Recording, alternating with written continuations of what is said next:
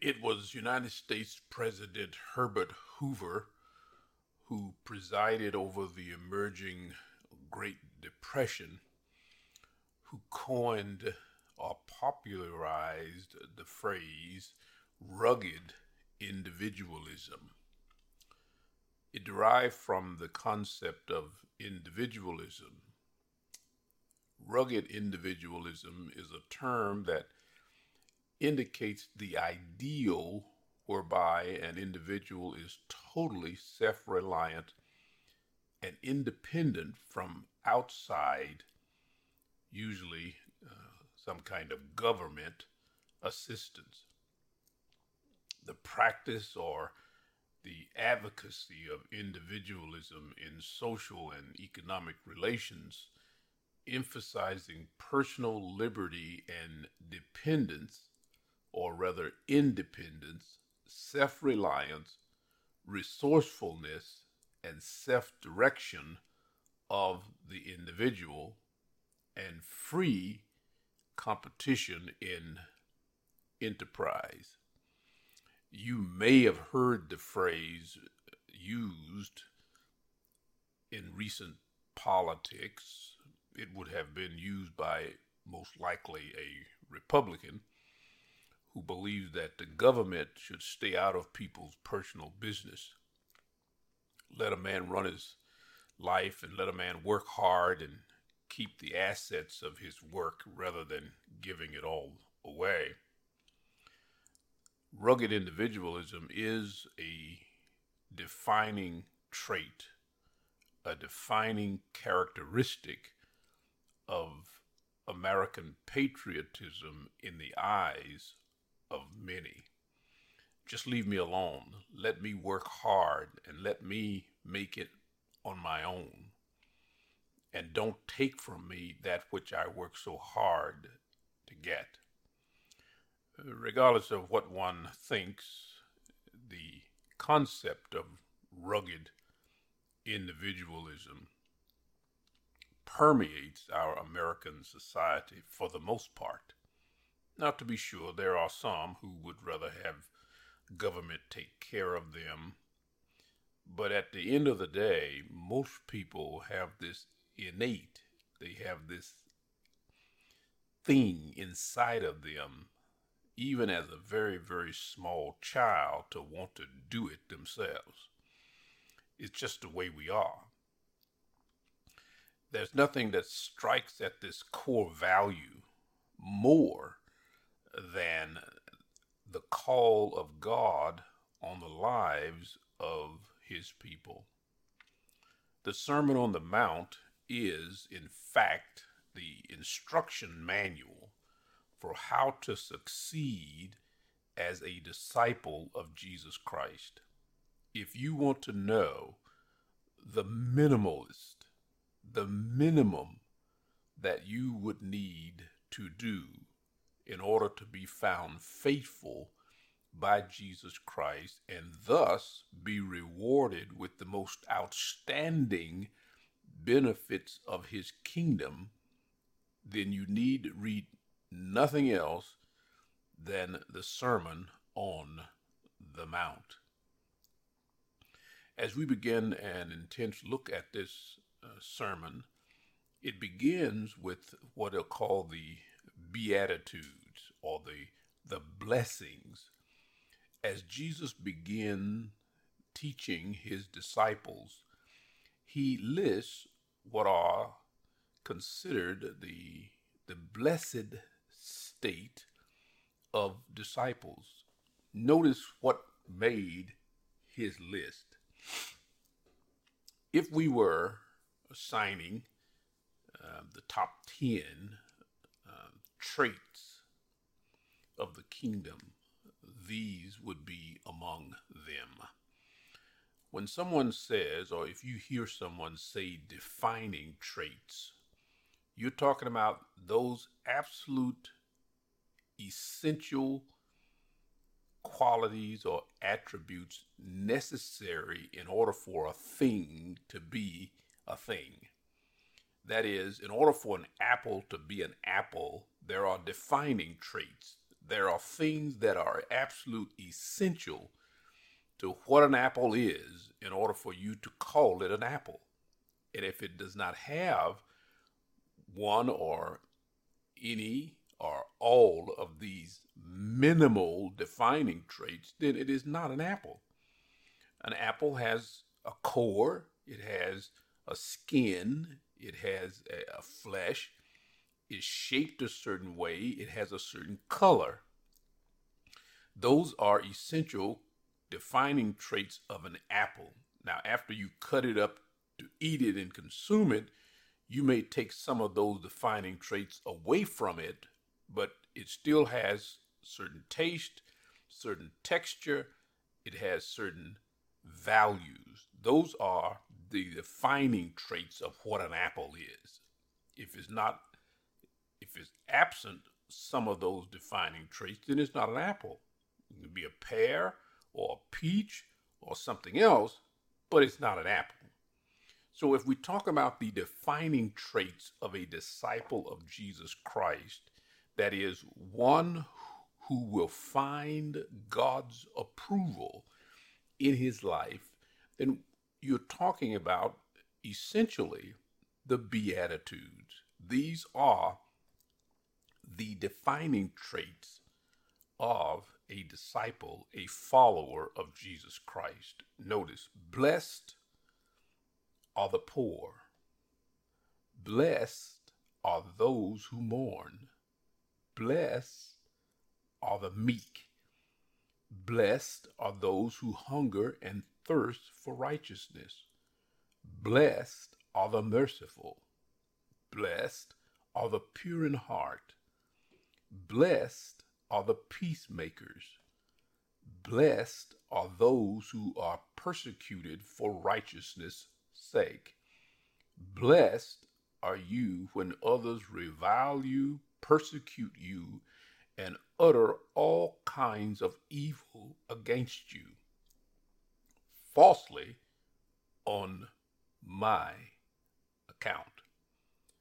These are considered the defining traits of what a disciple is in order to find approval by God. Any one or all of these characteristics will land you in favor with Jesus Christ when his kingdom comes. Now, I call this kingdom folk, what kinds of people will actually be the leaders of the kingdom of Christ or the sovereign administration of God that is going to come to this earth in the person and work of Jesus Christ. These characteristics or descriptions defy what we, many of us, consider important in terms of how we live our lives and what we do. Poor, blessed are the poor. Luke, Luke says, blessed are the poor. Matthew says, poor in spirit.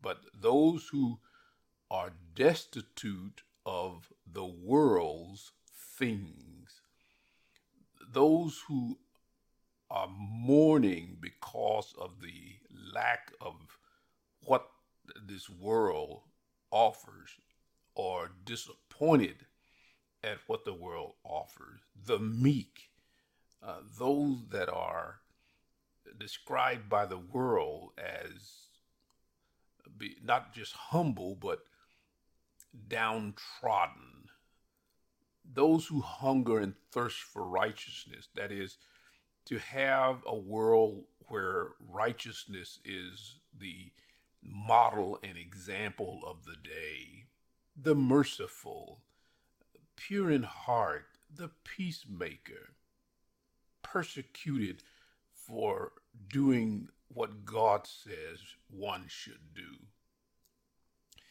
These are the kinds of characteristics of the people that God finds pleasure with and who can and will be the leaders in the kingdom of God. Uh, rejoice, he says, and be glad, for your reward is great in heaven. Now, to live these kinds of lifestyles will result in you being rewarded with heaven as your reward. Now, we're talking about rewards here. We're not talking about salvation. We're not talking about how you get it. We're talking about what you do once you have it. And Jesus says that you should rejoice and be glad now, even though the world does not rejoice and certainly are not glad about you being in it. But you ought to rejoice now because you know that by following Christ's dictates, heaven is ultimately, or the rewards will ultimately be yours. Now, I can say to you, according to the world's or the American way, these people are considered weak people, uh, doormats, uh, sissies. These people constantly allow themselves to be run over, used, and abused. And most people would find them objectionable. They are weak, uh, mealy mouth. They are, they won't take up for themselves. They don't defend themselves. They allow themselves to be uh, run over, uh, quote unquote. There's a word uh, that I bet you you probably have never heard. It's called pusillanimous. Uh, pusillanimous is a word that the world would really use to describe Christians who act like what Jesus is describing pusillanimous. It's even hard to pronounce. It's P U S I L L A N I M O U S. P U S I L L A N I M O U S. Pusillanimous. Pusillanimous. The word means lacking strength and firmness of mind. It means wanting in courage and fortitude, being of weak courage, faint hearted, cowardly. This is really kind of the way the world looks at a lot of Christians who seek to be what Christ has called us to be. They see us as weak, cowardly, lacking courage, uh, weak, no firmness. We don't stand up for ourselves. We don't demand the world respect us. And because we don't do that, they see us as weak. Uh, they see us as the opposite of what they want to be. Because in this world, it's about being strong, it's about defending, it's about attacking those who attack you, it's about uh, not turning the other cheek, but pulling a gun. The world does not see us as the object of God's pleasure because they don't value meekness. They, they don't value mercy unless they want it or need it. They don't value peacemakers, people who try to calm the situation down they they will see you as part of the problem rather than part of the solution if you're not fighting and demanding your rights and your privileges and doing the things that you believe that you deserve because of who or what you are or what you have experienced or where you've been. notice how Jesus is giving characteristics of people that he says heaven is proud of them And yet, in every way conceivable, in a majority of people's lives, these are not the kinds of characteristics that most people value or want to put up with. I remember one of the first times I learned a valuable lesson. I was in the ninth grade, and I had just uh, finished the. Um, we had finished the football season. It was in the spring after basketball and track. They have they would have a the an athletic banquet at the high school, and the the ninth graders through the uh, twelfth grade, because in my school ninth through twelfth was all together. Uh, they would have this banquet, and they would honor the athletes, basketball, football, track, who had done uh, something outstanding for the year. And so I went to my first banquet. It was my first. I had never been to a banquet before um, and I didn't really know what to expect. And so I went and I sat at a table with some of the junior and senior athletes. And of course, they were rowdy and they were um, keeping up a lot of uh, noise as w- awards were given out to different uh, boys and girls for their athletic prowess. Uh, as the banquet was, was going on and as people were being awarded, um, some of the guys at the table that I was seated at, when they would call out a name, a couple of them, a couple of them would go to rise as if they were the person whose name had been called. And so at the table, they, there were three or four guys who did it, and people would laugh and you know they'd joke about it. And so I didn't because I didn't know. Um, so I did it. They, they, they, called out a guy's name, and so I went to rise like it was me. And you know, the guys at the table, you know, they just kind of looked at it. They didn't they didn't really laugh very much about it, and it kind of went on through the through the evening. The next day, um, we were in what would be considered off season, where you you doing the time when we normally would either go out to practice or whatever, we would go to the to the gym or run sprints or exercise in the gym in order to get fit for the coming season before school was out.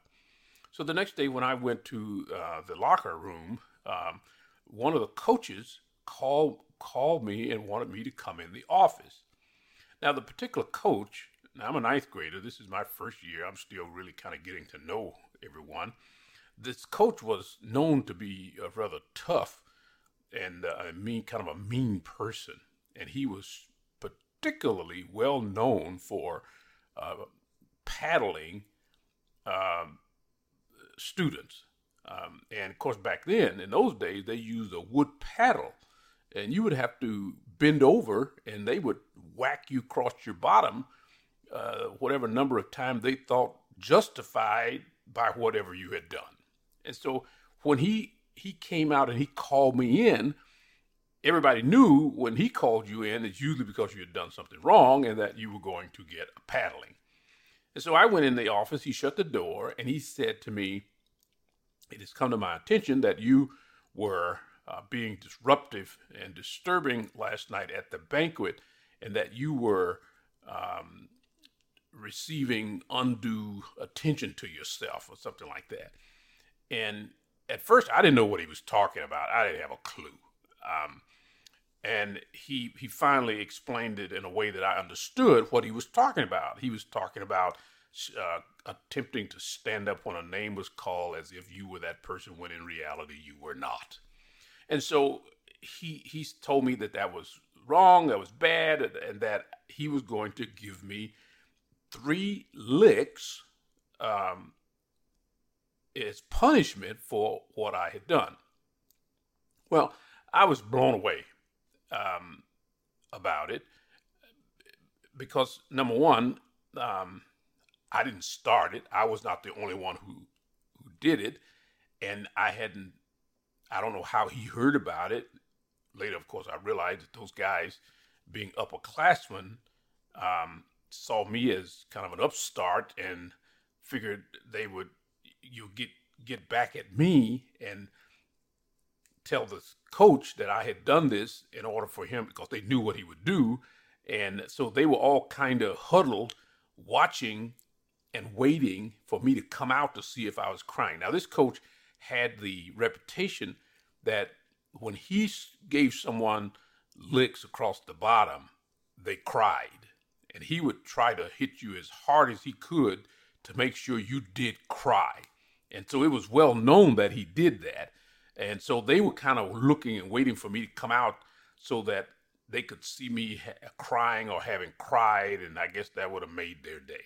Well, when the coach told me that and then he told me what he was going to do, I said to him, Sir, I meant no disrespect. We were at the table. They were all kind of doing it and kind of having fun. And I did it once. I didn't mean any disrespect by it. We were just having fun. And if I had done, if this was wrong, then I certainly deserved whatever punishment that he thought was right. And so, because of the way I said it, I could see on his face that it kind of changed his demeanor. Um, he he first he was kind of abrasive about it, but then he actually kind of mellowed, and he wasn't you know quite as you know vitriolic and, and hostile about it. And I told him, I and I promised him, well, it'll never happen again. I can assure you of that. Um, and whatever you thought, whatever he deemed necessary for for me, would I would be fine.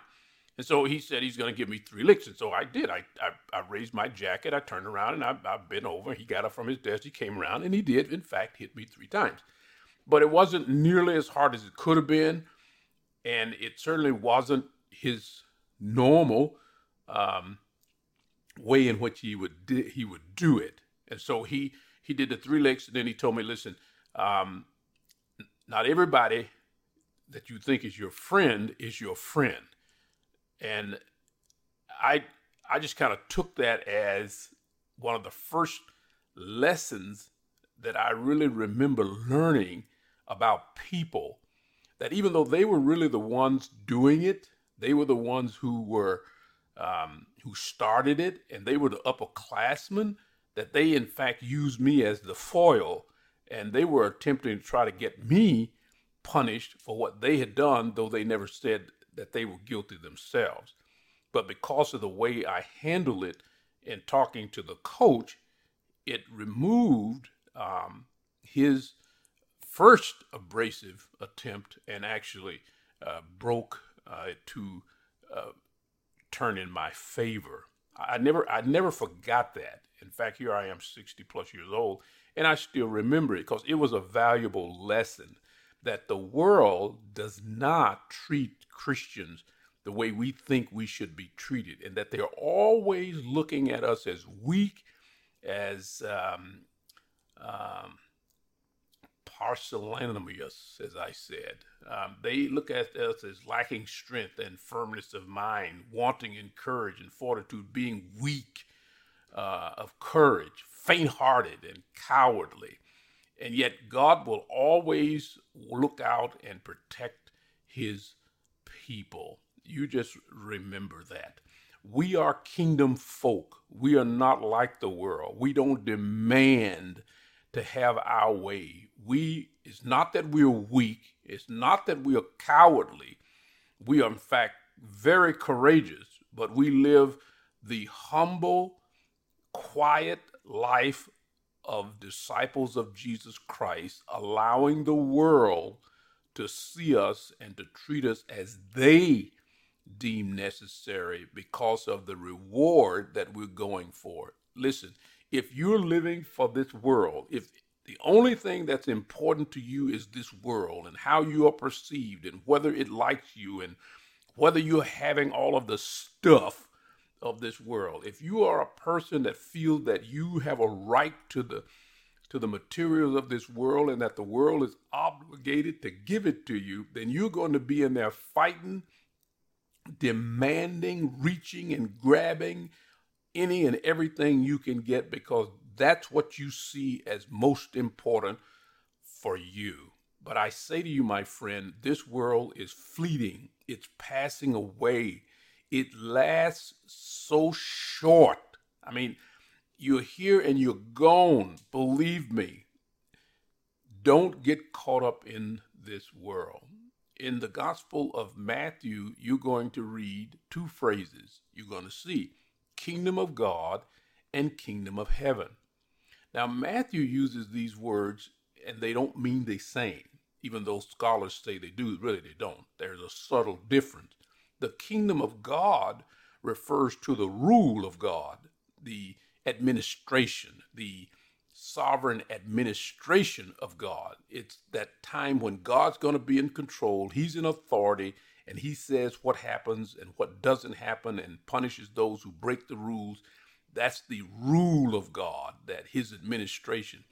The kingdom of heaven refers to the rules. What are the rules of the game? So the rule of God has rules that we must obey. That's the difference. Rule versus the rules that one must live by in order to win approval, to win a seat at the table of the kingdom of God. These are the rules. If you want to be a person that receives God's highest honors in his coming kingdom, you will need to be kingdom folk. People that the world deem insignificant, weak, um, people who don't have a lot on the ball as far as the world is concerned, people who allow themselves to be treated like doormats, run over, abused, heckled, whatever word you want to use. This is how you live if you want to be a disciple of Jesus Christ who is ultimately rewarded with the highest honors in the kingdom of God, the sovereign administration. If you want to be celebrated, if you want to be exalted, if you want to be honored, seek to obtain those things from God in his coming kingdom. I know, ladies and gentlemen, I, I know that the world pushes us to receive these things from this world. People are constantly wanting you to join in with them to fight for the stuff of this world. But I'm telling you with the sincerity of my own heart that if that's what you want and that's what you're after in this world, you are going to be so disappointed in the world that is coming. For when it really, really, really matters, you won't receive commendation, exaltation, and honoration from the Lord God Almighty. I pray for you that you will fight, that you will resist, that you will do all that is in your power to not fall victim to the false platitudes of this world. Father in heaven, I pray for every man, every woman, every boy, and every girl who may hear this message that they would resolve in their hearts not to be a friend of this world, not to go along with the crowd, because as soon as they have opportunity, they're going to turn against us they will call us friend as long as they're getting what they want. But as soon as we call for the righteousness of God, they will turn on us and tear us to pieces. I pray for my brothers and sisters that they would be strong, strong in weakness as the world sees it, strong in dedication, strong not to strike back, but to be humble, meek, gentle people that reflect the honor and glory and power of God. for your glory and for their ultimate benefit in the kingdom of God. Amen.